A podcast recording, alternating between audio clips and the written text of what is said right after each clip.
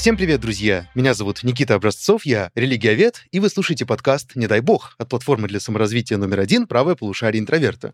И, пожалуйста, не думайте, что мы сейчас будем вас грузить сложными терминами, рассказами про мощи, а ой, ведь именно этим мы и собираемся сегодня вас загрузить. Но мы, по крайней мере, сделаем это так, чтобы это было интересно, и для того, чтобы интерес был максимальным, я позвал сегодня Аркадия Романова, моего коллегу, замечательного историка, и, помимо того, человека, про которого я вообще удивлен, что он сегодня согласился прийти, потому что человек с обложки обложки, знаете ли, плейлиста в Яндекс Музыке, а, абы куда не ходит. Поэтому, Аркадий, тебе большое спасибо за то, что ты сегодня присоединился. Здравствуй, Никита. Спасибо, что позвал. Буду рад присутствовать на этом очень интересном разговоре, потому что мощь — это сказал, да. волнующая вещь до сих пор многих верующих я бы сказал, живительном, живительном разговоре, как, живительная святая водичка. Ну, на самом деле, откуда вообще родилась эта тема про мощи святых? Э, тема достаточно любопытная сама по себе. Да? Ну, казалось бы, вот есть э, мертвый человек, который умер много веков назад или даже пару тысячелетий назад. И вот мы его берем, и вот мы его куда-то погружаем, и вот мы, значит, с ним совершаем священные действия. На самом деле, мы дальше тоже будем про это говорить, что это нетипичная история вообще для религии. Нельзя сказать, что это во всех религиях есть, или даже в большинстве религий, или даже в каких-либо религиях. Небольшой спойлер. Но на самом деле вот эта тема с мощами, она э, очень сильно хайпанула после того, как, я цитирую по изданию «Коммерсант», э, предприниматель Михаил Данилов, владелец клуба «Мутабор», где прошла известная вечеринка Анастасии Ивлеевой, подарил фрагменты мощей святого Николая Чудотворца, храму знамения иконы Божьей Матери, который находится в Романовом переулке напротив Кремля. Все понятно, значит, э, совпадение не думаю. Совершенно концептуально этого... ты позвал меня, да. Концептуально, да, Романов переулок, напротив Кремля еще к тому же. Об этом сам предприниматель рассказал в видео для телеграм-канала Мэш. И после этого, ну, возникает такой вопрос, а что за такие вот ценные мощи, что это за артефакт такой, при помощи которого можно как-то вот обелить свою репутацию или, по крайней мере, предпринять такую попытку. Неужели это настолько вот, э, настолько важно, настолько символично, что вот подарить мощь это практически как, не знаю, индульгенцию какую-то купить. Э, и вот поэтому мы хотим сегодня поговорить о том, вообще, откуда это взялось, откуда взялось вот это почитание мощей. Э, вот, Аркадий, у тебя были какие-то ситуации в жизни, когда ты сталкивался с мощами? И вызывало ли у тебя это когда-нибудь вопросы? То есть вот приходишь ты в храм, и там там лежит рака с мощами. У тебя это вызывало какие-то вопросы вообще? Или какие-то эмоции на этот счет? Да, вообще всегда вызывало и эмоции, и вопросы. Наверное, из э, всех религиозных вопросов, которые, безусловно, волнуют душу каждого верующего человека, а я верующий человек, этот вопрос занимает меня, ну, не то чтобы больше всего, но это то, что никогда не даст мне в полной мере назвать себя э, воцерковленным православным человеком. Да, то есть я читал Библию, mm-hmm. я хожу в церковь, я, я очень-очень много думаю о христианстве, и я нахожусь в любом случае в лоне христианской культуры, но я никогда не смогу быть до конца воцерковленным э, в том плане, что э, я никогда не смогу признать, что поклонение останкам умерших людей или одежде умерших людей, кусочкам каких-то артефактов, да, которые они носили при себе или которые были орудиями их э, пыток, что это, во-первых, имеет какую-то целительную силу, ну, я просто в это не верю. А во-вторых, я не считаю, что это как-то синхронизируется на самом деле с христианским учением. То есть в этом смысле, хоть я и не являюсь протестантом, и для меня протестантское мировоззрение глубоко мне противоположно, э, кое-какие вещи оттуда я бы взял себе, так сказать, на вооружение. И вот то, что протестантские конфессии, да, они отрицают мощи и не коллекционируют их да, в своих храмах и не поклоняются им. Я считаю, что это, в этом больше христианства и больше христианских принципов, чем то, чем занимается, к сожалению, римская католическая церковь и наша русская православная церковь, ну, восточные церкви, да. В общем, mm-hmm. мой, в мощи я лично не верю, Uh, не то чтобы призываю всех остальных не верить, но я считаю, что это такой очень большой вопрос. Вот как вообще мы, как христиане, да, uh, можем себе позволить подобного рода поклонения? Ну вот я могу ответить э, от лица от лица православия, хотя я э, сам и не про, и не являюсь православным. мы сегодня являюсь... мы, мы сегодня должны быть немножко адвокатами разных точек зрения для того, чтобы да. попыта, попытаться их понять. Да-да-да. Ну вот, да. То есть, собственно, для этого я прослушал несколько часов теологических э, рассуждений на этот счет от самых разных православных спикеров. И я теперь понимаю примерно ту позицию и тот взгляд, э, который православные используют для того, чтобы объяснить, да, почему вот они э, принимают мощи. Вот ты тут сказал, э, два раза причем, э, я это прям четко отфиксировал, э, ты употребил слово поклонение мощам, да, поклоняются мощам. Э, вот православные, они всегда четко говорят о том, что, ну, по крайней мере, те, кто признают э, эти мощи, они говорят о том, что мы им не поклоняемся поклоняемся, а мы их почитаем. И есть принципиальная разница. И даже там идут ссылки на греческий язык, да, что есть латрия, как именно поклонение чему-то. Например, в религиоведении есть термин зоолатрия там, или астролатрия, поклонение животным или поклонение, соответственно, звездам. А есть э, специальное слово, которое я уже забыл, э, именно почитание. То есть вот, допустим, я вот что-то ставлю, я это почитаю. Я просто это уважаю, я даю этому некую дань уважения. Но я при этом этому не поклоняюсь. Потому что действительно, если поклоняться чему-то, то это будет уже идолопоклонство, это уже будет э, сотворение кумира и все такое. Вот, то есть это вот первый пункт. Да? Христиане православные, те, которые признают э, мощи, они говорят, а мы им не поклоняемся, мы их почитаем, мы вот просто им выражаем уважение. И действительно, а вот что бы не выразить уважение? Ну, был человек, святой, который сделал что-то полезное. Почему бы не выразить уважение вот в такой э, форме? Эм, и, кстати, Аркадий, не находишь ли ты тут параллелей с, как бы так это сформулировать-то, с другим индивидом, который э, давно умер, но тем не менее э, э, части тела которого, даже весьма неплохо сохранившиеся, лежат э, на центральной площади некой столицы. Вот. Видимо, поэтому я употребил термин поклонение, потому что угу. де юре это почитание, но де-факто это поклонение. Люди выстраиваются в километровые очереди для того, чтобы своими губами прикоснуться, ну, слава богу, что просто к коробочке, в которой лежат мощи, да, что они не пытаются прикоснуться непосредственно к частицам, хотя я так понимаю, что где-то и такое практикуется, да, ну, не, не уверен, что сейчас, но раньше-то уж точно, да, такое такое могло практиковаться. Мне кажется, это абсолютной дикостью. То есть, при том, что я не какой-то мамкин аметист, я не Невзоров, там, иноагент, да, и не какой-то э, ведущий паблика ВКонтакте атеист, я э, верующий человек. Но для меня это совершенно как бы такая непонятная идея, непонятная процедура, и поскольку фактически люди кланяются, целуют, значит, места, где хранятся мощи, mm-hmm. да, или иконы, где есть частички мощей, то фактически они все равно им поклоняются, то есть они в, в этом процессе, да, они совершают поклон. Mm-hmm. Вот, поэтому я использую это слово так э, интуитивно, но фактически я не ошибаюсь. И понятное дело, что, да, церковные иерархии, они не могут уподобить это поклонению, потому что, как ты верно заметил, поклонение может быть только в язычестве. То есть это не сходится с христианством. Но мне кажется, что тут не сходится с христианством не формулировка подобранная, здесь не сходится с христианством практика. То есть я, мы с тобой уже встречались просто на этом подкасте, я тебе выражал свою точку зрения, да, что я такой немножко э, мятежник в, э, в, в стане РПЦ. То есть я православный, но я немножко такой мятежный. Вот э, мой главный мятеж, конечно, заключается в этом. Я отрицаю, в общем, почитание и поклонение мощам. Кстати, я с тобой вот глубоко соглашаюсь, э, когда ты говоришь о том, что когда человек Э, допустим, прикасается к э, мощам или подходит к ним и совершает некий поклон, ведь мы должны учитывать не только интеллектуальную сторону, да, потому что вряд ли каждый человек знает вот эту тонкость, вот этот нюанс, что мы не поклоняемся, а мы почитаем. И вот я вот таким образом я выразил почитание, а поклоняюсь я только Богу. Мы должны учитывать религиозный опыт.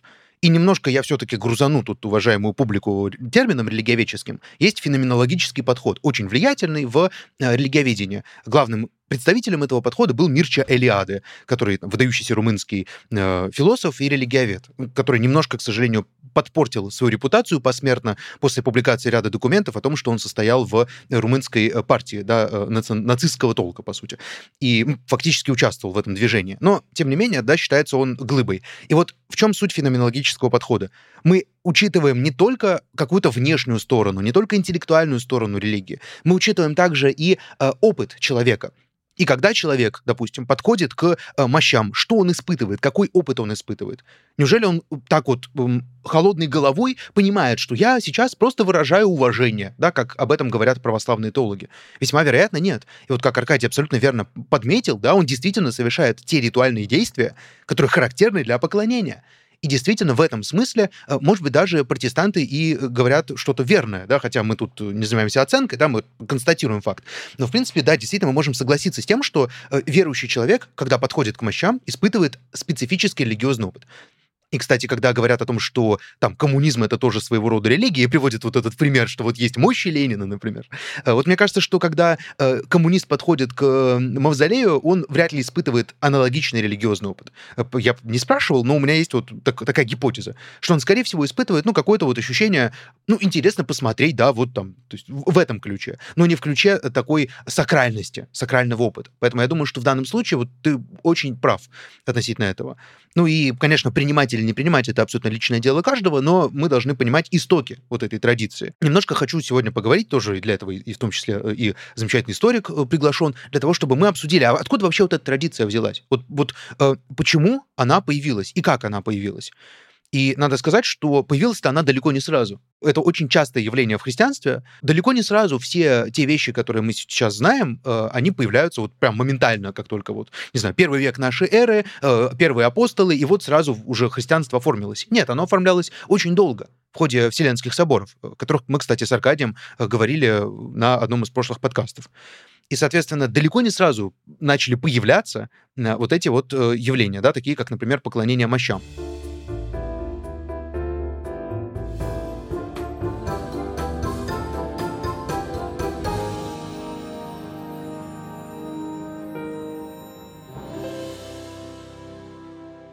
Вот, э, Аркадий, ты можешь просто рассказать о вот этой традиции э, катакомбных святых, которые впоследствии стали основой для вот, этого, для вот этой традиции поклонения мощам? Ну, я, кстати, должен тут, наверное, внести небольшую ремарку. Ага. Не, это не единственное, что стало основой. Более того, к практике вообще добычи мощей из э, катакомб, да, если так вот э, совсем э, вульгарно... Майнинг. Да, вульгарно сказать. К этой практике-то перешли, на самом деле, уже в новое время, по большому счету, когда началась как раз религиозная война между католиками и протестантами. Протестанты стали э, уничтожать мощи, которые Э, лежали в тех или иных храмах, соборах, ну, поскольку они в них не верили, да, и плюс это еще была религиозная война, надо было подчеркнуть, что все теперь наша взяла, и как бы все ваши вот эти пережитки, значит, старых папских правил, они нам больше не указ. Мы будем уничтожать эти мощи, мы будем переделывать соборы на свой лад. И возникла потребность в том, чтобы те храмы, которые по результатам этой религиозной войны, там, по результатам 30-летней войны, остались в лоне католической церкви, да, чтобы в этих храмах и в этих соборах э, появились мощи святых. И поскольку святых стало, ну, точнее, мощей святых стало значительно меньше, ну, понятное дело, да, сколько было разорено, уничтожено, mm-hmm. разграблено храмов, прибегли вот к такому чит-коду, да, лайфхак. Что делать, если у вас не хватает мощей? Найдите в Италии катакомбы, залезьте туда, найдите там скелеты, э, значит, людей. Иногда это будут скелеты не полностью даже разложившиеся, э, поскольку, да, разные температуры, разная подача воздуха в катакомбах может, могут, могут сложиться такие условия, что они будут, ну, немножко э, нетленные, да, немного, несколько сохранившиеся тела. То есть там множество разных химических и физических э, законов, в коих я не сведущ, поскольку все-таки я такой принципиальный, принципиальный гуманитарий. Я вам это объяснить не смогу. Но если вот прям погружаться в вопрос, да, то, грубо говоря, естественным путем или неестественным путем могут быть созданы определенные условия, при которых тело не будет э, разлагаться или, не, или будет разлагаться значительно медленнее.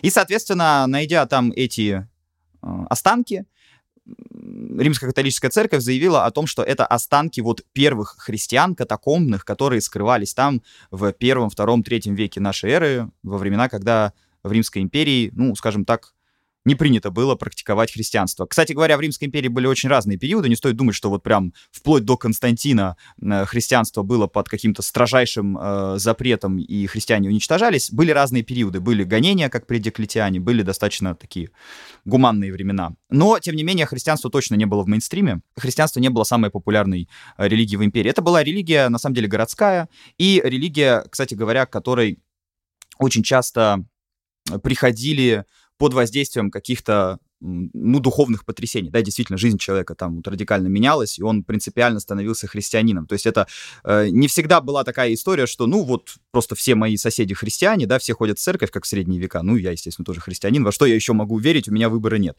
То есть там был некий выбор, и христианство это было во многом еще и этическим выбором каждого человека. Ну, так вот, э, и, в общем, Габсбурги вместе с э, Римской католической церковью в 16 веке, в 17 веке стали использовать вот этот потенциал этих катакомбных христиан, которые были таковыми объявлены. То есть то, что это вот гарантированно христиане, пострадавшие при Римской империи, погиб, молившиеся и погибшие, может быть, там в этих катакомбах. Это никак нельзя было доказать, и доказать это было невозможно. Просто их так объявили задним числом. И их э, останки, а иногда и целиком полностью скелеты, теперь можно наблюдать в различных христианских, католических соборах и храмах. Вот просто залезьте в Википедию, вбейте катакомбные святые, вы увидите потрясающие фотографии, где скелеты в таких практически золотых доспехах, то есть просто как в Skyrim, когда играешь, да, и вот там какие-то возникают вот эти мифические существа, какие-то ходячие скелеты, да, армия мертвецов, не знаю, что-то в этом духе. У, у них прекрасные, потрясающие одежды из дорогих тканей, на них такие позолоченные э, доспехи, какие-то венцы. Все это очень стильно, очень красиво, но, как мне кажется, бесконечно далеко, да, от христианской идеи, опять-таки. Но к этому прибегали, это вот была такая определенная мода. Но я хочу сказать, что, Никита, эта мода возникла скорее уже в новое время. Если же мы говорим о появлении самого культа и самой традиции, да, мощей как таковых, то это, конечно, четвертый, пятый шестой век нашей эры, причем это очень все постепенно развивалось, то есть не сразу вдруг все стали к этому прибегать. Потом еще ведь э, были различные э, иконоборческие движения в той же Византии, да, и, конечно, под раздачу попали и мощи. Ну, раз нельзя иконам поклоняться, да, то мощи — это тоже что-то как бы языческое. Поэтому э, не сразу это все устоялось и устаканилось, но, скажем, первые какие-то симптомы, да, первые приметы того, что христиане поклоняются мощам то есть останкам святых людей или останкам их какой-то одежды и, и артефактам каким-то подобным. Это все-таки 4, 5, 6 век нашей эры. И это, конечно, связано с тем, что уже выстроилась некая дистанция от евангельских чудес, прошло много столетий, но при этом вера была еще очень и очень сильна. Вера в то, что и Христос может вот-вот прийти, да, второе пришествие. Это же не как сегодня, что мы просто, ну, в, в уме понимаем, что оно должно когда-то произойти, да, но фактически его не ждем. Первые века ждали, особенно в первом веке там нашей эры, да, самые первые христиане действительно верили, что вот это пришествие случится со дня на день. И э, поэтому в каком-нибудь, например, четвертом веке нашей эры, когда уже христианство начало побеждать, когда римские императоры стали христианами, и христианство легализовалось, и потом вовсе стало мейнстримом, в этот момент возник запрос на чудеса. И сегодня, по сути дела, люди движ... движимы этим запросом, когда выстраиваются в километровые очереди. Даже владелец мутабора, когда делает вот этот подарок, эти, эти мощи преподносит в подарок, он тоже надеется на чудо. Правда, он, как практичный человек, не надеется, что непосредственно мощи принесут ему, да, какое-то, э, какую-то удачу, и из клуба Мутабор э, уйдут эти бесконечные полицейские проверки. Он надеется на то, что этим подарком он задобрит иерархов РПЦ, те, в свою очередь, как вы знаете, в России, да, в очень тесных взаимоотношениях с властью, ну и, соответственно, власть это тоже как-то задобрит и зачтет ему э, в зачетную книжку. Есть люди, которые правда хотят получить от мощей чудодейственное исцеление. И они, например, выстраиваются, да, в очереди, идут паломниками в какие-то места, где есть мощи того или иного святого человека, и они почитают, как ты сегодня сказал, да, ну, или я все mm-hmm. еще буду употреблять термин, поклоняются этим мощам, э, для того, чтобы, например, избавиться от какого-то недуга, избавиться от какой-то болезни. Это все уходит корнями еще вот в ту раннехристианскую церковь, когда появился запрос на то, чтобы чудеса вновь происходили. Христос же воскресил Лазаря, и это было чудо. Но и многие другие э, святые, да, которых описывает предание, которых почитает христианская церковь, они тоже совершали чудеса. И, кстати, э, и воскрешение, и исцеление там есть. По крайней мере, mm-hmm. да, мы много где это встречаем. То есть это не то, чтобы э, были только Иисусовы дела. Это были дела и многих других христианских святых, живших после него. Ну так, соответственно, почему одежда этих людей и ее останки, почему, собственно говоря, кости этих людей не должны тоже соверш... содержать в себе частичку святости. Подумали отцы церкви. И во многом поспособствовали тому, что э, этот культ мощей, он закрепился как э, в католицизме, так и в православии. Ну вот это произошло тогда. Вот, это, это супер интересный экскурс. Я на самом деле не знал. Большое спасибо, что ты вот э, тут уточнил этот момент по поводу э, периодизации, потому что мне всегда казалось, что ну вот катакомбные святые, да, и вот, вот их достали, и вот им стали поклоняться. И, и на самом деле крайне интересно, что это имело политическое значение, не только в случае с э, упомянутым клубом Мутабор, да, но и в случае с борьбой, например, там, католиков и протестантов. И удобно очень взять э, вот эту группу людей и сказать, что, а, ну вот это все мученики святые, значит, поэтому э, всем, в общем, всем хватит, мощей хватит на всех. А это встречается, все. Никита, да, заметь, не только в христианстве, это в принципе встречается, да, в культурах везде, потому что те же самые там, ну вот, например, наши могилы неизвестного солдата, да, или там вечный mm-hmm. огонь. Это же тоже, грубо говоря, безымянные мученики, ну, павшие за родину, да, в нашем случае, павшие за отечество. Э, здесь нет религиозного смысла, но культ такой, который может сравниться с религиозным в плане своей, так скажем, почитаемости в народе, да, в плане того, насколько он важен. И э, когда Габсбурги к этому пришли, я просто говорю Габсбурги, потому что это по большей части была мода Южной Германии, которая осталась как раз в католичестве, и где, в общем, Габсбурги либо непосредственно рулили и осуществляли власть, либо это были такие союзные регионы. А Габсбурги, они же вообще изобрели очень много вещей, которые мы сегодня не ассоциируем с христианством или с католицизмом конкретно, но которые служили одной единственной цели — контрреформации. Было, в общем, два главных потока, два главных мотора борьбы с контрреформацией. Это орден иезуитов, который, как мы с тобой в одном уже подкасте заметили, да, смог сделать католической всю Латинскую mm-hmm. Америку. И до сих пор это сейчас самый набожный регион мира с точки, с точки зрения католицизма. А второй мотор, второй поток, это, конечно, то, что Габсбурги делали в Центральной Европе. Австрии суждено править миром, плюс ультра, да-да-да. Но вообще-то Габсбурги — это культурная э, сила. Габсбурги считали, что культура в первую очередь должна победить э, реформацию. То есть мы должны сделать католицизм great again, да, снова крутым, снова, снова великим. А барокко — это изобретение Габсбургов. Вот эта вот работа воображения, которая должна человека приводить в ужас от мыслей об аде, да, и вместе с тем в, экстаз, когда он думает о рае. Это тоже, по сути дела, концептуальная находка Габсбургов, да, что вот, мол, вы топите за реформацию, вы хотите победить коррупцию, там, вы против индульгенции, вы за все хорошее против всего плохого, но как вы можете думать о вечной жизни, если вы не представляете себе картины ада здесь сейчас? А мы сейчас вам покажем театр барокко, музыка, да, вот воображение. Воображение у человека должно работать, чтобы он представлял как бесконечно что-то доброе и позитивное, так и бесконечно ужасное и отвратительное. И посмотрите, насколько красиво, да, архитектура э, в это время выглядит, там, например, в том же самом 17 веке, да, а, в Австрии как они заморачиваются над тем, чтобы архитектура говорила на языке католицизма. То же самое с э, религиозной войной э, происходило в э, сфере мощей. Мощи — это было определенное оружие. Типа, а вот у нас все еще есть святые, а вот мы все еще их почитаем, да, и мы почитаем в том числе какие-то останки этих святых, какие-то артефакты, которые нам остались от них, потому что мы и есть вот та самая апостольская церковь, да, которая идет еще со времен апостола Петра. А вы все на самом деле грешники э, с плохой фантазией, с какими-то э, неинтересными, неинтересными, некрасивыми храмами, и мы с вами вместе идти в одну ногу не хотим.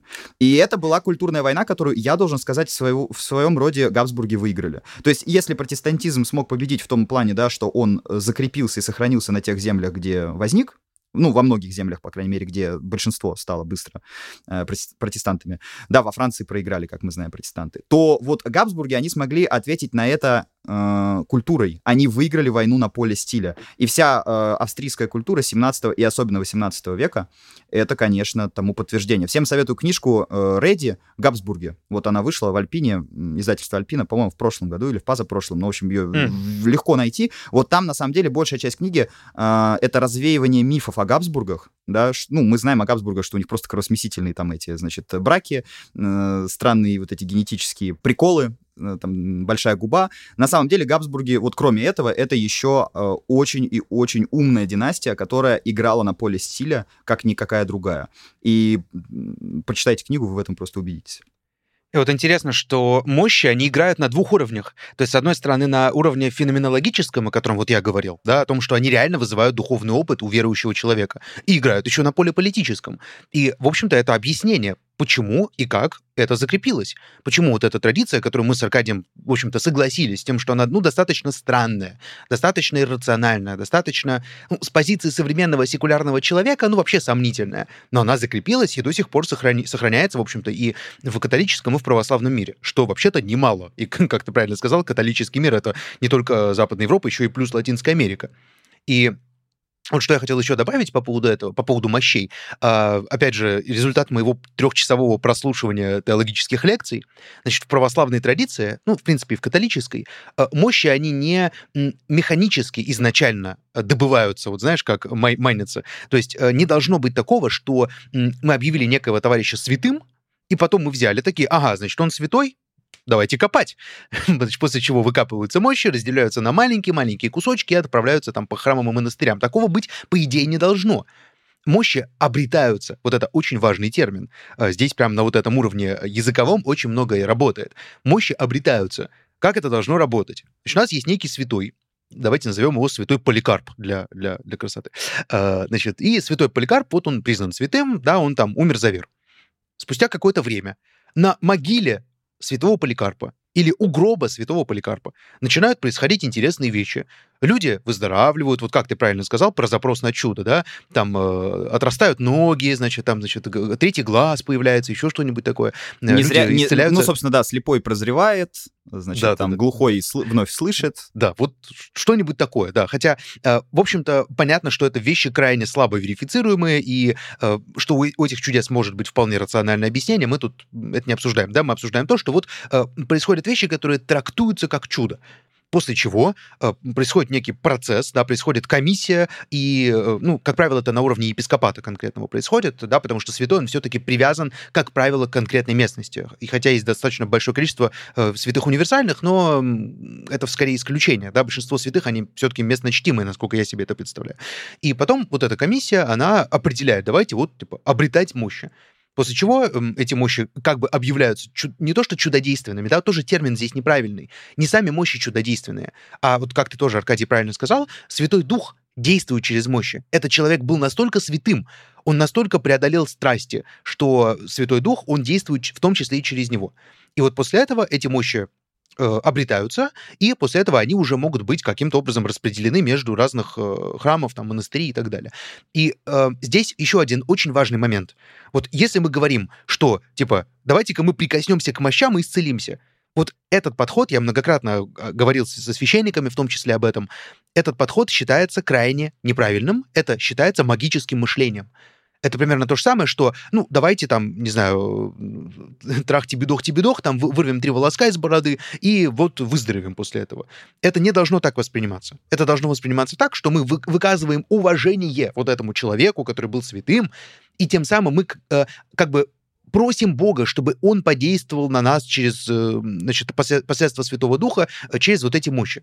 То есть мы никоим образом это так не работает, что я приложил к больному месту, значит, э, какую-то косточку, и она вот так сработала. Если это так, если люди так это воспринимают, то у них очень большие проблемы с духовной гигиеной. Они искренне путают веру и магию, религию и магию, да, христианство и магическое мышление. И это ни в коем случае нельзя путать. И вот если ты с исторической точки зрения, да, все раскрываешь, в общем-то, в чем твоя специализация состоит, то я вот здесь смотрю э, глазами, с одной стороны, верующего, да, и с другой стороны, глазами самой церкви. То есть о чем говорит церковь, да? О том, что вот этот человек великий, да, он, мы его очень сильно уважаем, мы его очень сильно почитаем. И Поэтому мы обретаем его мощи со всем уважением и мы им не поклоняемся, а мы как бы выказываем им вот такое уважение. И я, кстати, еще слушал одного товарища, который спорил с протестантами, и говорил следующее. Вот протестанты говорят, вы, вы поклоняетесь типа мертвечине там и так далее. А если бы это была ваша мать? как бы вы к этому относились? Если бы это был там ваш ребенок, как бы вы к этому относились? То есть, видишь, э, тут идет э, работа через эмоцию в первую очередь. Вот феноменологический подход, он очень хорошо это объясняет. Э, человек, он эмоционально склонен, ну, как бы увязывать это со своими личными э, эмоциями какими-то, да, и, допустим, вот он э, там, подходит к мощам святого, и он представляет, что это какой-то его очень близкий друг, или это его родственник, или это кто-то для него супер важный. И поэтому он, эм, когда он, скажем, к ним прикладывается, он испытывает особый религиозный опыт. Вот здесь вот это самый важный момент. Кстати, это знаешь, с чем еще можно параллель провести? Эм, вот часто говорят, да, почему там мусульмане так обижаются на какие-то карикатуры на пророка или там, ну, то есть не дай бог там ты что-то плохое скажешь, все, типа, будут искать, найдут, приедут по адресу, значит, и, э, значит, заставят изменя- извиняться. Да, э, ну, казалось бы, 21 век на дворе, секулярное сознание. Ну, почему, э, значит, нужно обижаться там или как-то расстраиваться из-за того, что кто-то а, назвал какого-то человека, который жил в седьмом веке? Ну, какая разница, в конце концов? Но на самом деле, если мы посмотрим на это глазами мусульманина, то для мусульманина, э, верующего, э, пророк Мухаммад — это не просто какой-то человек, который жил там в седьмом веке. Это там самый близкий человек, самый близкий друг, самый близкий родственник, ближе там отца и матери, условно говоря. И поэтому, когда кто-то его оскорбляет или кто-то там рисует карикатуру, э, то он оскорбляет самое святое. То есть понятно, что мы, мы, мы тоже со своей стороны можем сказать, что, ну, окей, там это твоя проблема, законодательство нарушать не нужно. Это так. Но э, если мы говорим о духовном опыте, то здесь вот эти рациональные штуки, они отходят вообще на второй план. И поэтому смотреть глазами светского, секулярного человека 21 века на поклонение мощам или на значит, особое уважение к пророку Мухаммаду, это, это просто не стоит делать.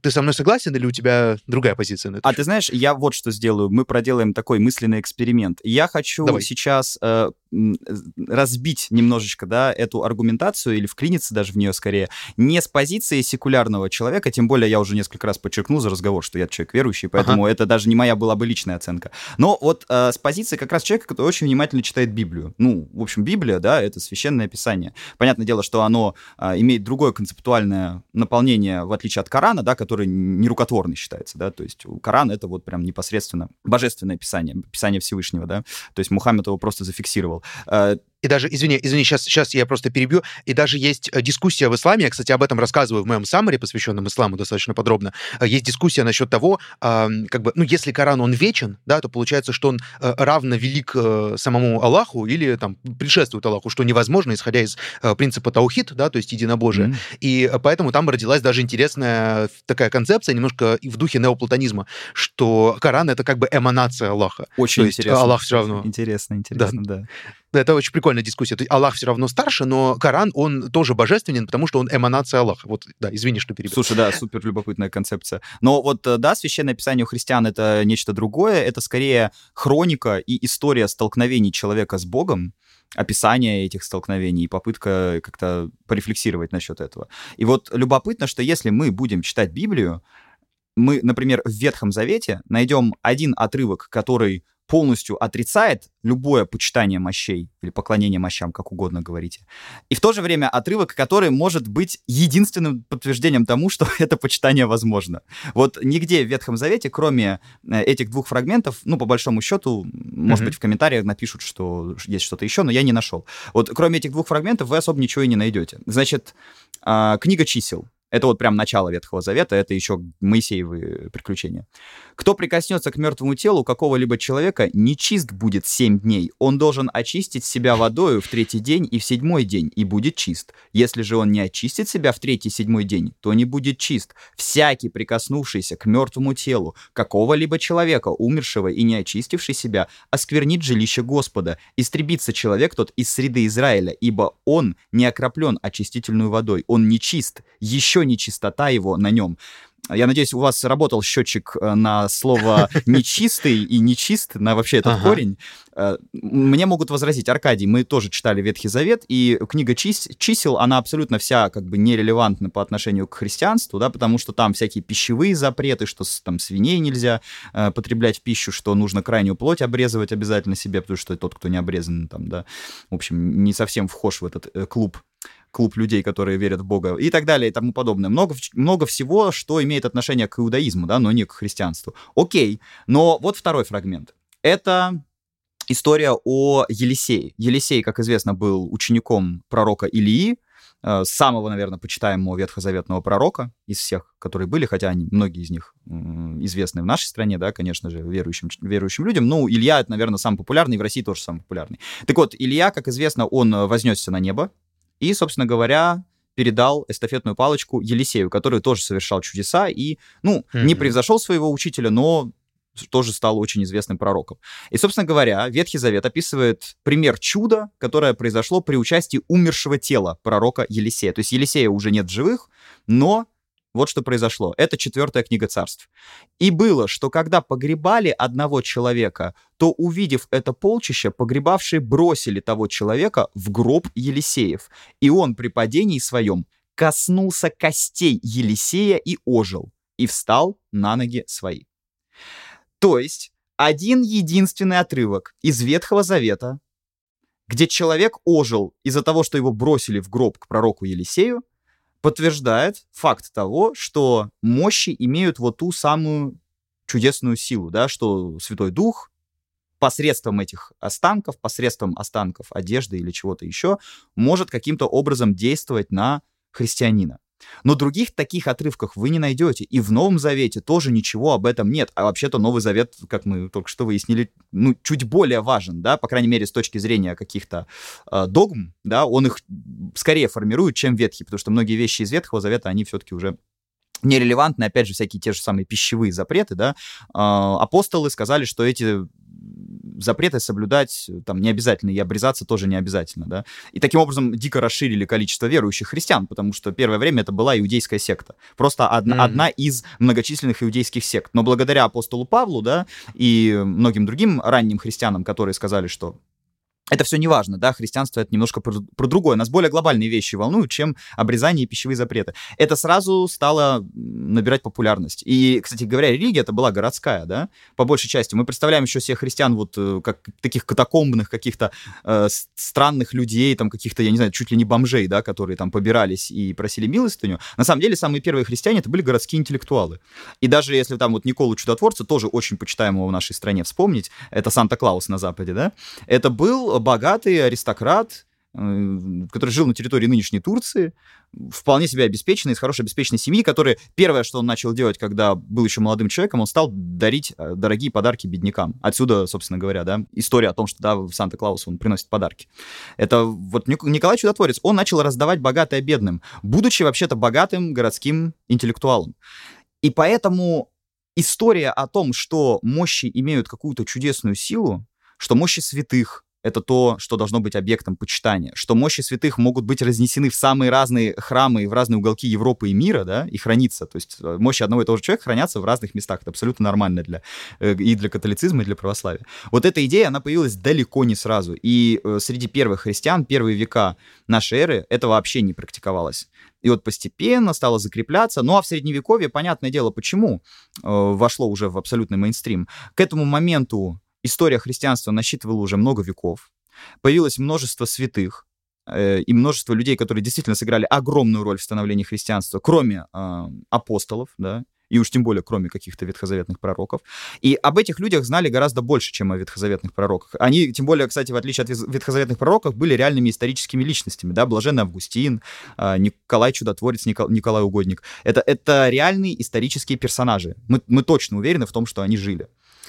А, в отличие, там, никого не хочу обидеть и оскорбить, да, в отличие от, например, пророка Илии и так далее. Потому что это все-таки уж совсем древняя история, ее тяжело проверять. И вот останки этих людей, места, где они молились и жили, где они работали и трудились, они известны. И, конечно же, они стали в средние века объектом паломничества. Они стали предметом охоты. Вот, например, останки э, мощи Николая Угодника, они были вывезены с территории Византийской империи, если я не ошибаюсь, в самом начале э, второго тысячелетия нашей эры. То есть, если я не ошибаюсь, это был 11 по-моему, век. А, собственно говоря, это были итальянские моряки, которые вывезли с пограничной территории Византии и турков-сельджуков мощи Николая Угодника. И, собственно говоря, сейчас эти мощи хранятся в Италии. И многие, кстати говоря, паломники из России верующие православные, они отправляются в этот городок, в паломничество, как раз для того, чтобы поклониться э, мощам э, Николы Угодника. И вот итальянцы, они очень хитрую вещь тогда сделали, они, в общем, смогли практически совершить такую спецоперацию шпионскую, да, по э, тому, чтобы эти мощи эвакуировать, под предлогом того, что ну у нас-то там сохраннее будет. Вы тут византийцы, да, восточные христиане, воюете постоянно, значит, с неверными. И, а что, если эти неверные получат в руки, да? Эти священные мощи. Но они просто их растопчут, в прах уничтожат, да, там, они не будут с ними никак церемониться. А мы спокойно их у себя сохраним. Потом, когда Византия вообще находилась в состоянии агонии, да, многие итальянские мореплаватели, купцы, они в ходе своих путешествий а порой даже напоминающие какие-то грабительские набеги, они и вовсе просто там без церемона брали и вывозили и священные реликвии, и какие-то церковные драгоценности, и в том числе мощи а, к себе на Запад, поскольку там эти святые чаще всего тоже а, считались и почитались за святых людей. Вот э, так это постепенно устаканивалось, и уже там, да, в эпоху так называемого высокого средневековья, ну, в общем, никого наличие мощей в храме или в соборе не удивляло.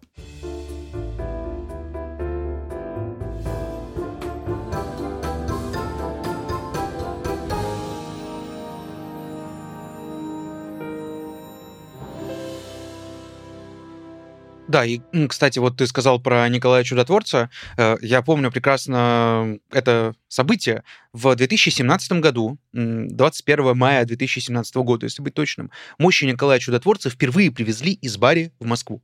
То есть итальянцы как-то вот э, сподобились э, отправить э, специальную миссию да, с мощами для того, чтобы москвичи могли тоже сходить, значит, и приложиться к этим мощам. Я тогда жил в Москве, учился в университете и ходил ночью смотреть на, значит, это событие, ну, там, типа, в 4-5 утра.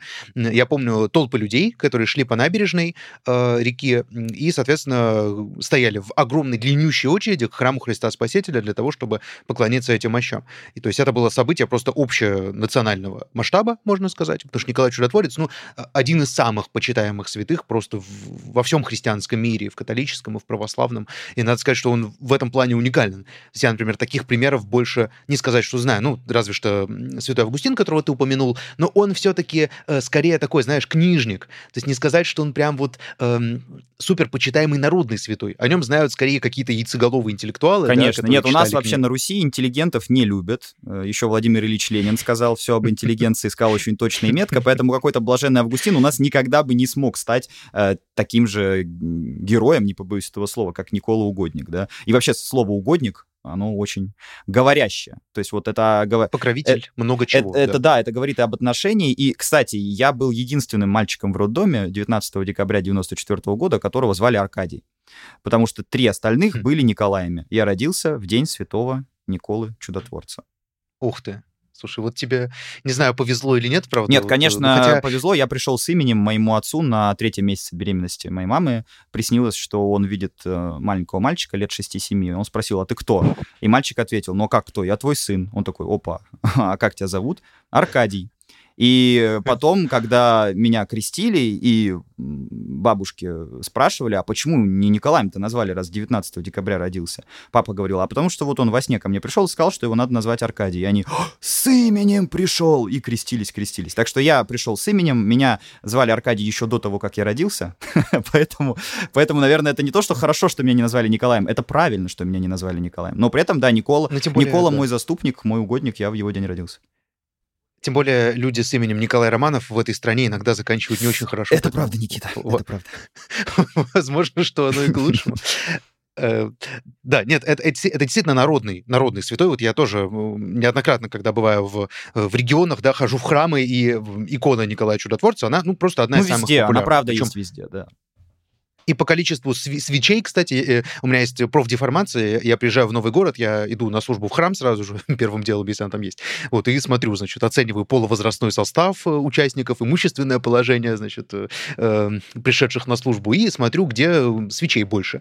Ну, естественно, первое место, как правило, Богородица все-таки занимает, но Богородица, она по статусу гораздо выше, чем любой святой, естественно. Ну, разумеется. То есть она, и, и не только, да, у католиков, у православных тоже Богородица, ну, тут там на, на втором месте, можно сказать, после самого Спасителя. А примерно вот на третьем месте идет уже Николай Чудотворец. И поэтому, когда люди, по крайней мере, вот интеллектуально, если вот с этой позиции оценивать поклонение или почитание мощей, когда человек приходит поклониться мощам, он не приходит почерпнуть какую-то магическую силу, там, силу титанов или что-нибудь еще такое. Он не приходит, э, значит, исцелиться волшебным образом, там, да, чтобы у него э, нога или третий глаз отрос. А он приходит э, выразить уважение и благодарность за то, что этот человек столько сделал для веры, по крайней мере, вот теоретически так оно должно работать. Вот это главная просто мысль, которую я хотел здесь э, донести уважаемым слушателям, что вот оно так должно работать. Это акт уважения, и не более того. Это не магия какая-то, это не, не, это не идолопоклонство. Кстати, у меня была достаточно забавная история в жизни, раз уж у нас сегодня день истории.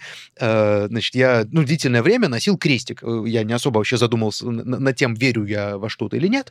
Но вот как-то вот повелось, да, тоже был крещен и носил крестик. И, ну, при этом интересовался живой религией, ну, примерно весь сознательный, сознательный возраст, я понимал, что я все-таки скорее не особо верующий человек, но крестик носил как-то вот по привычке. И как-то раз э, в городе Санкт-Петербурге, около метро проспект Большевиков, я прекрасно помню это событие, значит, э, я слышал э, девочку, я увидел девочку, которая поет у метро. Пела она довольно странную песню. Текст песни был примерно такой.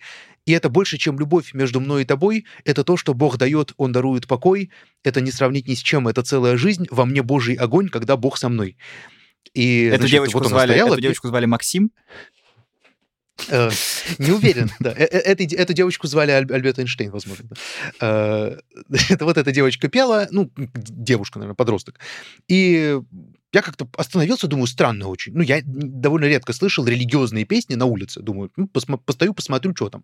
И, э, значит, э, как оказалось, это была некая миссия какой-то церкви, одной из многочисленных протестантских э, направлений. И я вступил в диалог, значит, с одним из товарищей, который выглядел как абсолютный какой-то криминальный авторитет с какой-то, значит, ну, с очень странным выражением лица, как будто он буквально только что покинул места не столь отдаленные, где, значит, пришел к вере и вылепил из хлебного мякиша себе четки для чтения молитв.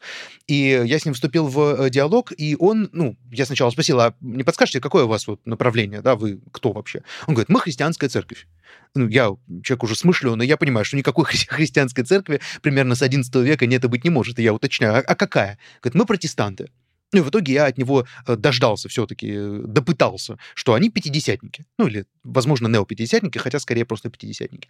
И эм, я с ним вступил в, некую, в некое подобие богословской дискуссии, и в конце он вот так вот меня похлопал по груди, по моему крестику, и сказал, «Мертвого бога на груди носишь, братан». Это... Он после этого не, не как сказать, не гоп-стопнул тебя после этих слов? Не, нет, это, это, это было прекрасно совершенно. Это одно из самых глубоких богословских рассуждений, которые я когда-либо слышал. Эм, то есть, если мы говорим о э, христианских направлениях, то протестантизм здесь резко выбивается, потому что протестантизм не принимает ни в какой форме ни почитание святых, ни, естественно, почитание мощей, ни даже какие-то материальные выражения Бога. То есть Бог должен быть где-то в сердце и так далее. И, конечно, вот ты сказал, да, что у тебя есть какие-то противоречия с э, протестантизмом в этом плане, а вот можешь поделиться, что, что тебе в этой концепции не нравится? Вот просто Бог в сердце, ну, а что? Ну, как бы Бог, он же всесилен, всемогущ, зачем какие-либо посредники, зачем вот какие-то материальные носители и, и все остальное? Слушай, наверное, я быстро не смогу ответить на этот вопрос, но, скажем так, у меня есть, во-первых, это первое, что мне не нравится, да, такое интуитивное недоверие к вот какой-то попытке протестантизма все сделать абсолютно каким-то, знаешь, таким лишенным красоты, лишенным эстетизма, лишенным, я бы даже сказал, воображения. Вот который, я уже это слово использовал, когда говорил о католицизме, да. Почему для католиков так важно воображение? Ну, потому что э, это помогает помнить и о евангельских чудесах, да, и не забывать их, помнить про собственно говоря, существование каких-то концепций э, нематериальных, которые важны для христианства. И, опять же, это я сейчас очень-очень галопом по Европам вульгарно и быстро расскажу, но с моей точки зрения, в тот момент, когда протестантизм немножечко отрекся от красоты под предлогом того, что это необходимо сделать для того, чтобы очистить церковь от всего лишнего, а, он, в общем-то, предвосхитил то, что через несколько веков все те страны, которые были в лоне протестантизма, да, хотя это никакой не, еди, не единое лон, это не единое пространство, это разные там конфессии и, и так далее. Но как только э, по этому пути э, разные североевропейские страны пошли, или там Соединенные Штаты Америки пошли, да, они во многом и пришли в ту точку, в которой э, находятся сейчас, да, то есть возьмем Голландию, или возьмем Швецию какую-нибудь, или там Северную Германию, там, в принципе, сейчас уже э, церкви закрываются, да, или если они откры- открыты и работают, ну, там уже порой и, и служб никаких не идет, то есть там значительно больше атеистов, значительно меньше верующих людей. То есть там вера выветрилась просто за несколько веков. И как бы, я не знаю, может быть, в этом и была цель изначально. Мы с тобой уже, когда рассуждали про, на моем подкасте, да, про реформацию, я сказал, что на самом-то деле реформация победила в тех э, странах, которые и так были поверхностно христианизированы, где не было Римской империи, и где были еще сильны на самом деле какие-то вот такие смутные воспоминания, да, о насильственной христианизации, о язычестве, ну, то есть та же Скандинавия, к примеру. И, по сути, может быть, они всегда к этому-то и хотели прийти через протестантизм, к такому какому-то какой-то секулярности. Но это все слишком конспирологично звучит, плюс, э, да, это не выдерживает критики, потому что много веков прошло. Ну, кто будет несколько веков ждать, чтобы потом сказать, ага, вот теперь-то мы закроем храмы, потому что мы никогда ни, ни во что не верили. ну, это бред.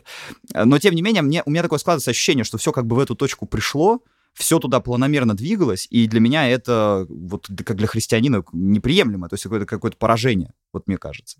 А, это, я, mm-hmm. это естественно, моя личная, э, моя личная оценка, как верующего человека, то есть я сейчас не говорю про, да, какие-то а, религиоведческие э, позиции, концепции, или там даже как историк не говорю, просто говорю как верующий, который, знаешь, выбирает uh-huh. веру, да, вот я же мог бы взять и пойти там стать протестантом. Я, я хорошо отношусь к людям, которые протестанты, естественно, у меня нету никакого там антагонизма. Но лично для меня это, наверное, не выход, потому что я вижу в этом вот какую-то такую заранее обреченность. Э, я не вижу в этом красоты, я не вижу в этом той эстетики, того эстетизма, который есть в православии и в католицизме, да.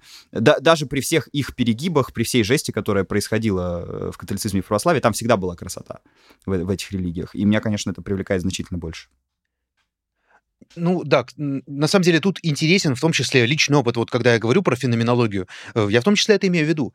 Да, то есть э, интересно не просто вот э, головой, вот, вот, знаешь, как давай выпишем все плюсы и минусы каждой религии. Я вообще считаю, что тут рациональный подход, он э, не Обречен. Он, он обречен, конечно. Но просто раз мы все равно какие-то и субъективные вещи перечисляем и называем, да, то вот меня настолько же привлекает в православии вот иконы, да, а, золотые, золотые купола. Сейчас начнется шансон какой-то. Ну, правда, нет, мне очень, мне правда очень нравятся а, православные храмы, причем мне, в принципе, нравятся храмы восточного а, православия. То есть не только русская православная церковь, например, в армянских э, храмах был. Это потрясающе красиво. Это очень, это своя эстетика, свой шарм, своя красота. Лютеранские протестантские храмы, мне всегда нравилось присутствовать там на каких-то ивентах, да, когда идет какая-то служба или музыка играет. Вот это круто. Мне очень нравится, что афро- афроамериканцы поют в своих э, баптистских там, да, церквях. Это классно, вот это здорово. Но, скажем так, внешний вид храмов, внешний, внешний облик, он ну, тоже очень влияет на какие-то такие субъективные религиозные вещи. И вот э, меня там, как бы, что называется, не торкает. И то есть вот когда эту легенду слышишь, да, про то, что люди князя Владимира, посетив э, храм в Константинополе, да, в Царграде, они были им покорены, очарованы, и поэтому а, Древняя Русь выбрала православие, потому что это была просто такая победа красоты и эстетики. Я, я в это абсолютно верю, потому что я попадая в какие-то протестантские, лютеранские храмы, я просто не чувствую того, что чувствую, да даже в тех же католических, или уж тем более в э, храмах православных.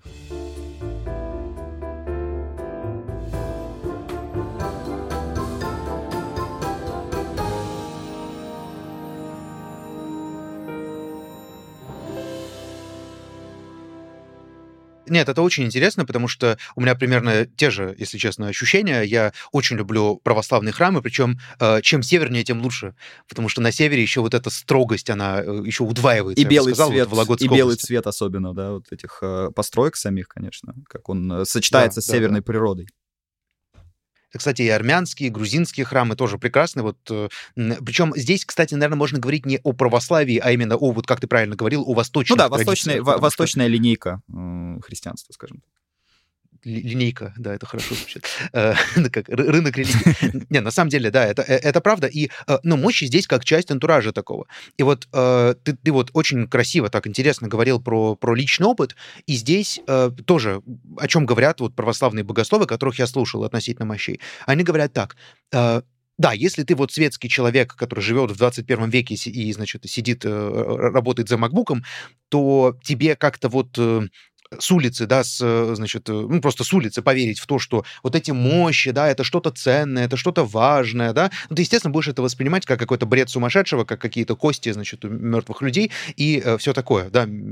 Вспоминаем классика, да, мертвого бога на, на груди носишь баратан, главное прибавить последнее слово. Это просто, это мем, это стало мемом для меня, по крайней мере. Но говорят эти богословы дальше, если человек начинает жить церковной жизнью, да, если он приобщается к этому, если он воцерковляется, если он начинает жить вот, вот полноценно этой христианской православной жизнью, ну, они, естественно, не, не, обязательно добавляют, что это истинное христианство, естественно, да, ну, то Святой Дух входит в, ну, как бы в душу человека в каком-то смысле, да, в какой-то степени, и человек действительно проникается в том числе и этим аспектом, и он начинает это тоже принимать.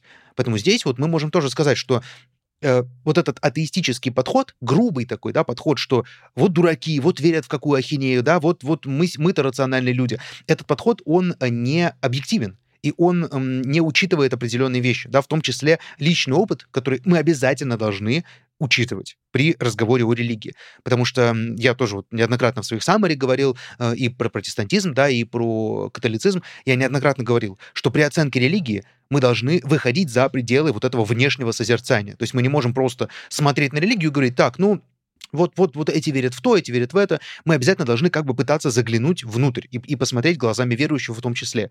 Не обязательно для этого становиться верующим, но, по крайней мере, глубинные интервью, да, глубинные исследования, которые проводят многие религиоведы, они здесь прям вот э, must have, что называется.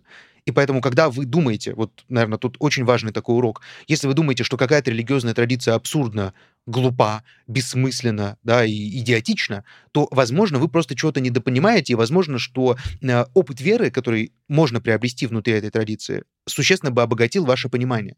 Потому что, например, для меня вот очень далеко и очень непонятно все, что связано с индуизмом. То есть, когда я вижу вот эти страшные физиономии, да, там какой-нибудь богини Кали, ну, мне страшно, я хочу взять просто, не знаю, там, осенить крестом и убежать, э, как в фильме «Иван Васильевич меняет профессию». Но я понимаю, что для верующего человека, для, для носителя этой традиции, возможно, это что-то гораздо большее. Вот э, как-то так. У меня есть вот, вот такие соображения на это. Я еще хотел бы это скрепить, собственно говоря, цитатой э, Иоанн Златоуст. Да, давай обратимся тоже к отца, отцам давай. церкви, поскольку э, они-то жили в то время, когда эта традиция формировалась, и мы на основе их высказываний можем делать вывод, под, под какими в каком контексте она формировалась, да, и под какими обстоятельствами. Вот что писал Иоанн Златоуст. «Но Бог человеколюбивый и дающий нам бесчисленные случаи к спасению, вместе с прочими путями проложил нам и этот, достаточно призывающий нас к добродетели, оставив пока у нас мощи святых. И подлинно после силы слова, подчеркну, после силы слова, второе место занимают гробы святых в деле возбуждения взирающих на них душ, к такой же ревности. И когда кто-нибудь предстанет где-нибудь пред такой гробницей, он тотчас начинает ясно чувствовать ее действия.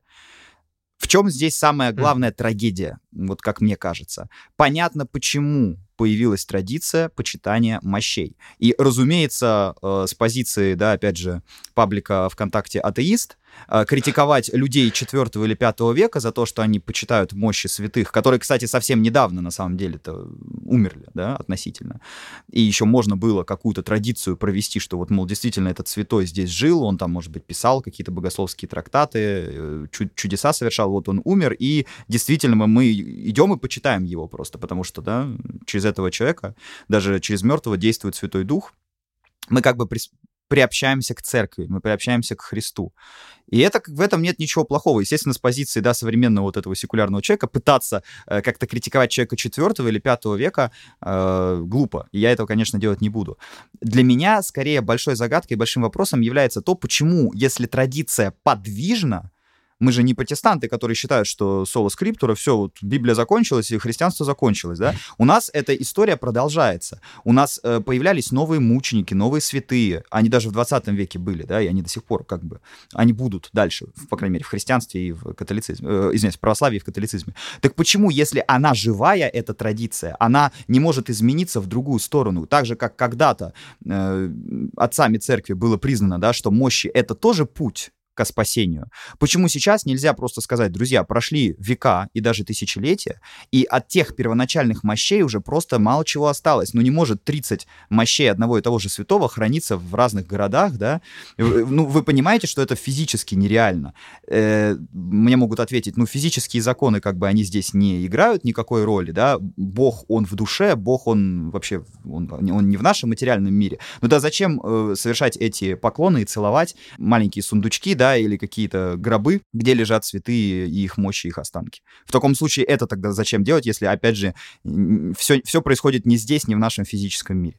Вот именно, да. Уважение можно выразить и просто, не знаю, там, э, взглянув на, скажем, э, на портрет святого или на или на ту же икону. Ну вот икона, совершенно не обязательно для икона этого. является, мне кажется, вот самым явным доказательством того, что да, мы можем, э, прикасаясь к прекрасному, особенно к русским иконам, да, которые являются еще и произведением живописи, э, прикасаясь к прекрасному, мы думаем о Боге мы возносимся к метафизике посредством этого произведения. Но, но что именно происходит в человеческой душе, э, когда он стоит километровую очередь на морозе, чтобы поклониться не очень подтвержденным останкам да, человека, которые, может быть, вообще ему не принадлежат-то на самом деле.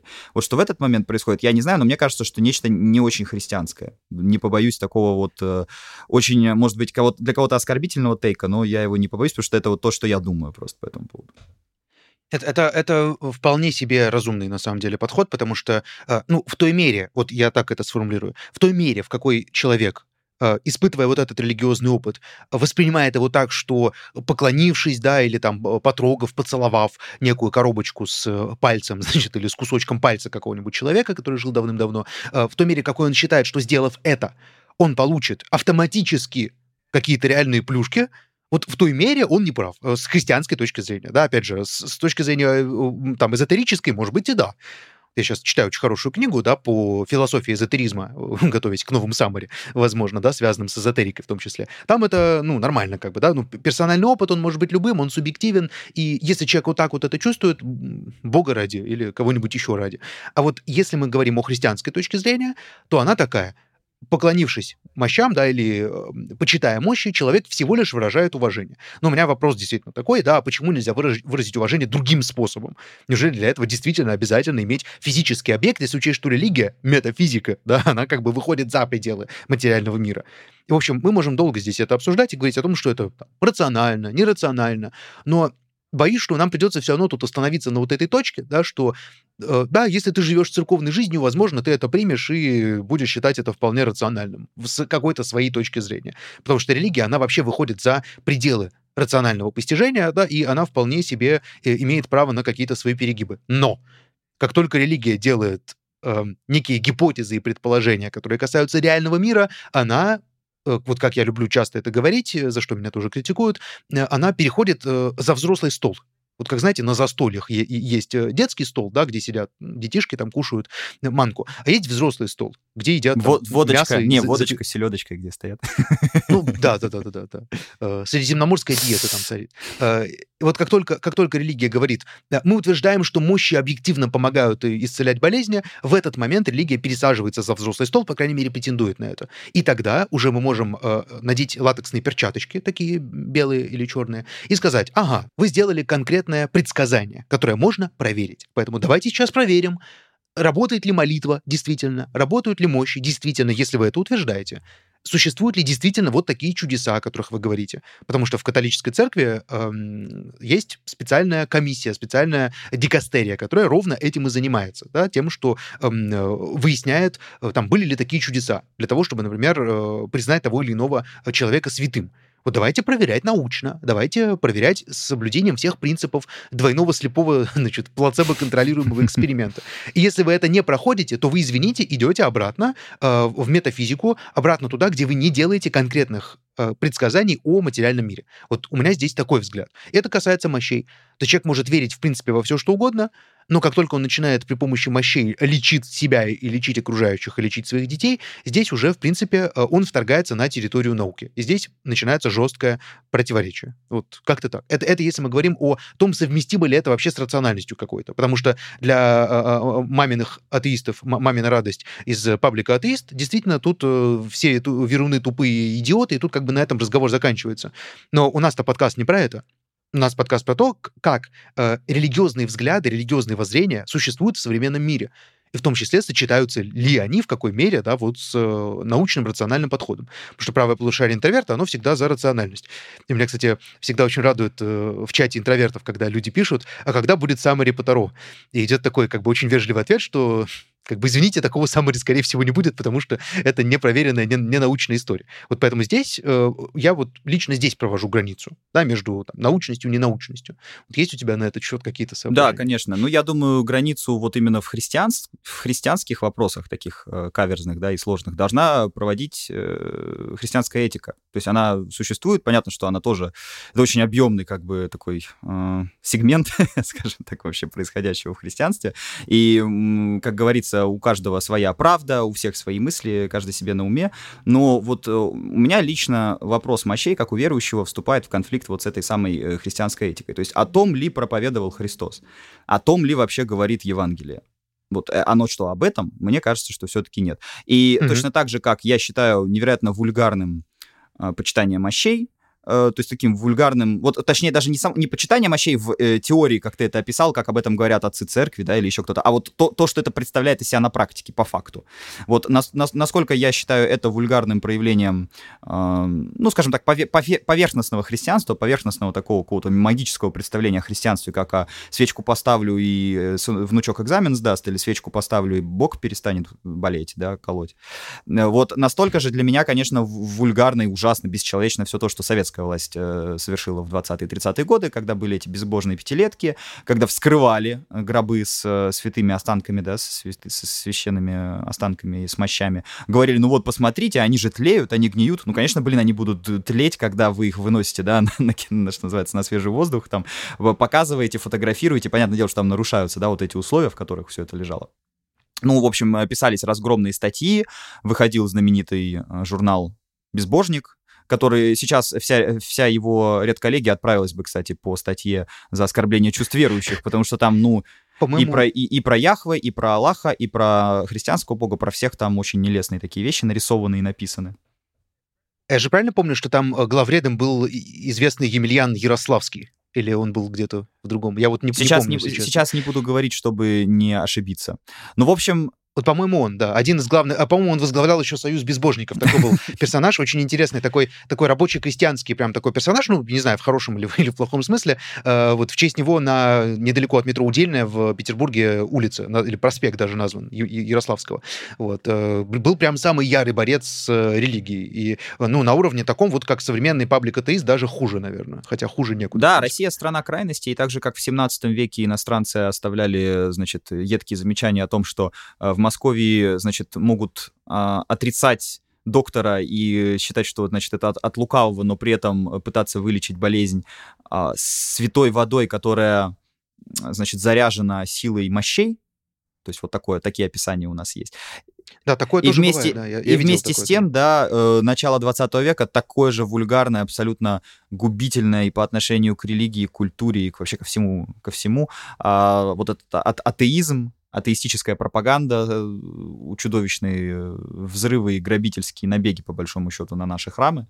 Вот э, я надеюсь, что когда-нибудь наша страна и желательно вообще наше общество, да, вот в этом смысле слова, а, уйдут от этих как бы эмоциональных качелей, когда то мы, значит, заряжаем воду от мощей, то мы взрываем наши храмы и вскрываем мощи, говорим, что это все какая-то ерунда, выставляя на показ, и придем к какому-то консенсусу в отношении останков святых людей. Сейчас я вижу, что этого консенсуса и в помине нет, потому что если зайти в любую дискуссию в интернете, и даже, наверное, в дискуссию под этим подкастом, кстати, пишите, спорьте, обязательно ругайтесь тоже.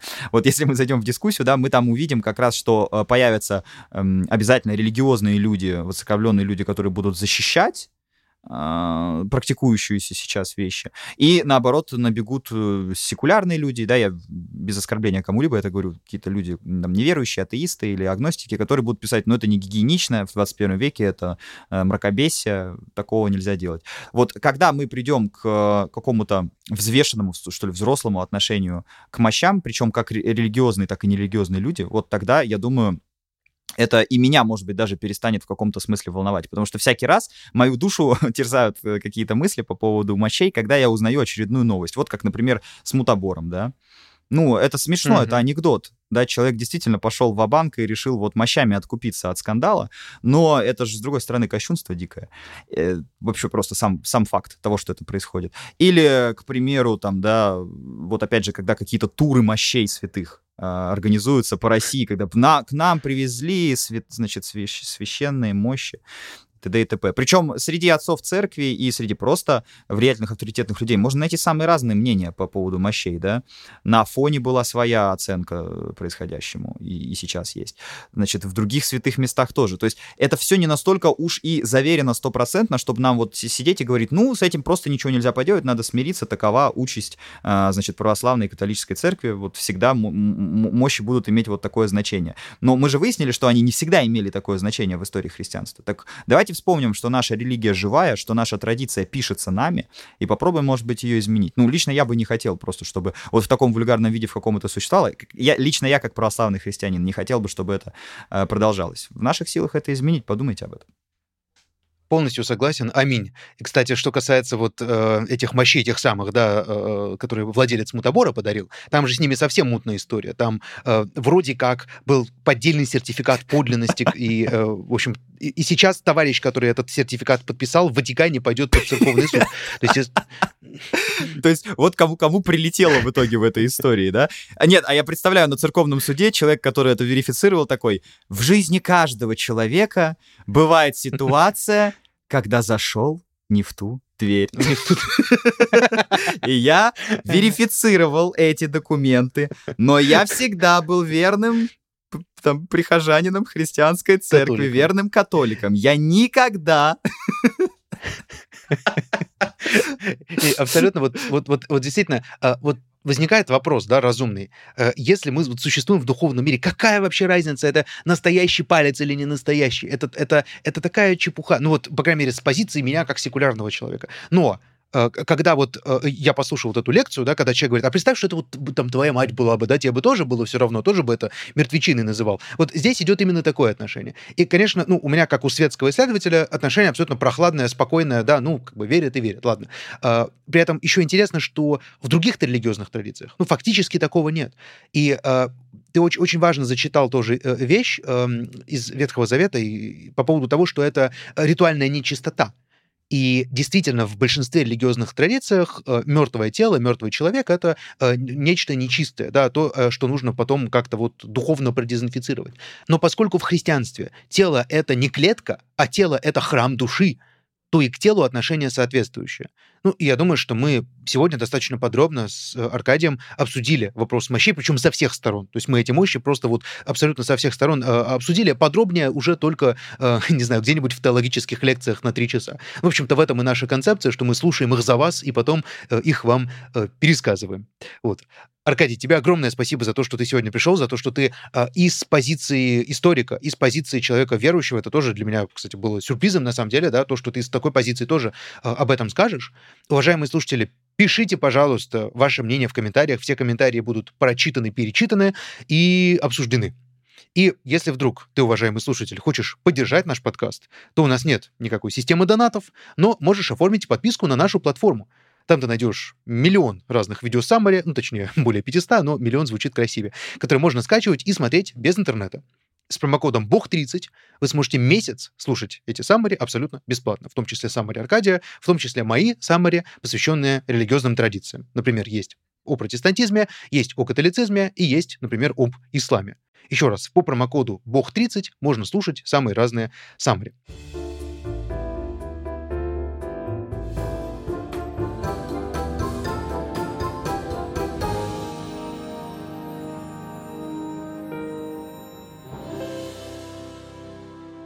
Если тебе, уважаемый слушатель, нравится мой подкаст, то ставь 5 звезд на Apple подкастах и подписывайся в Яндексе и, конечно же, в Ютубе, потому что у нас теперь мультивселенная подкастов.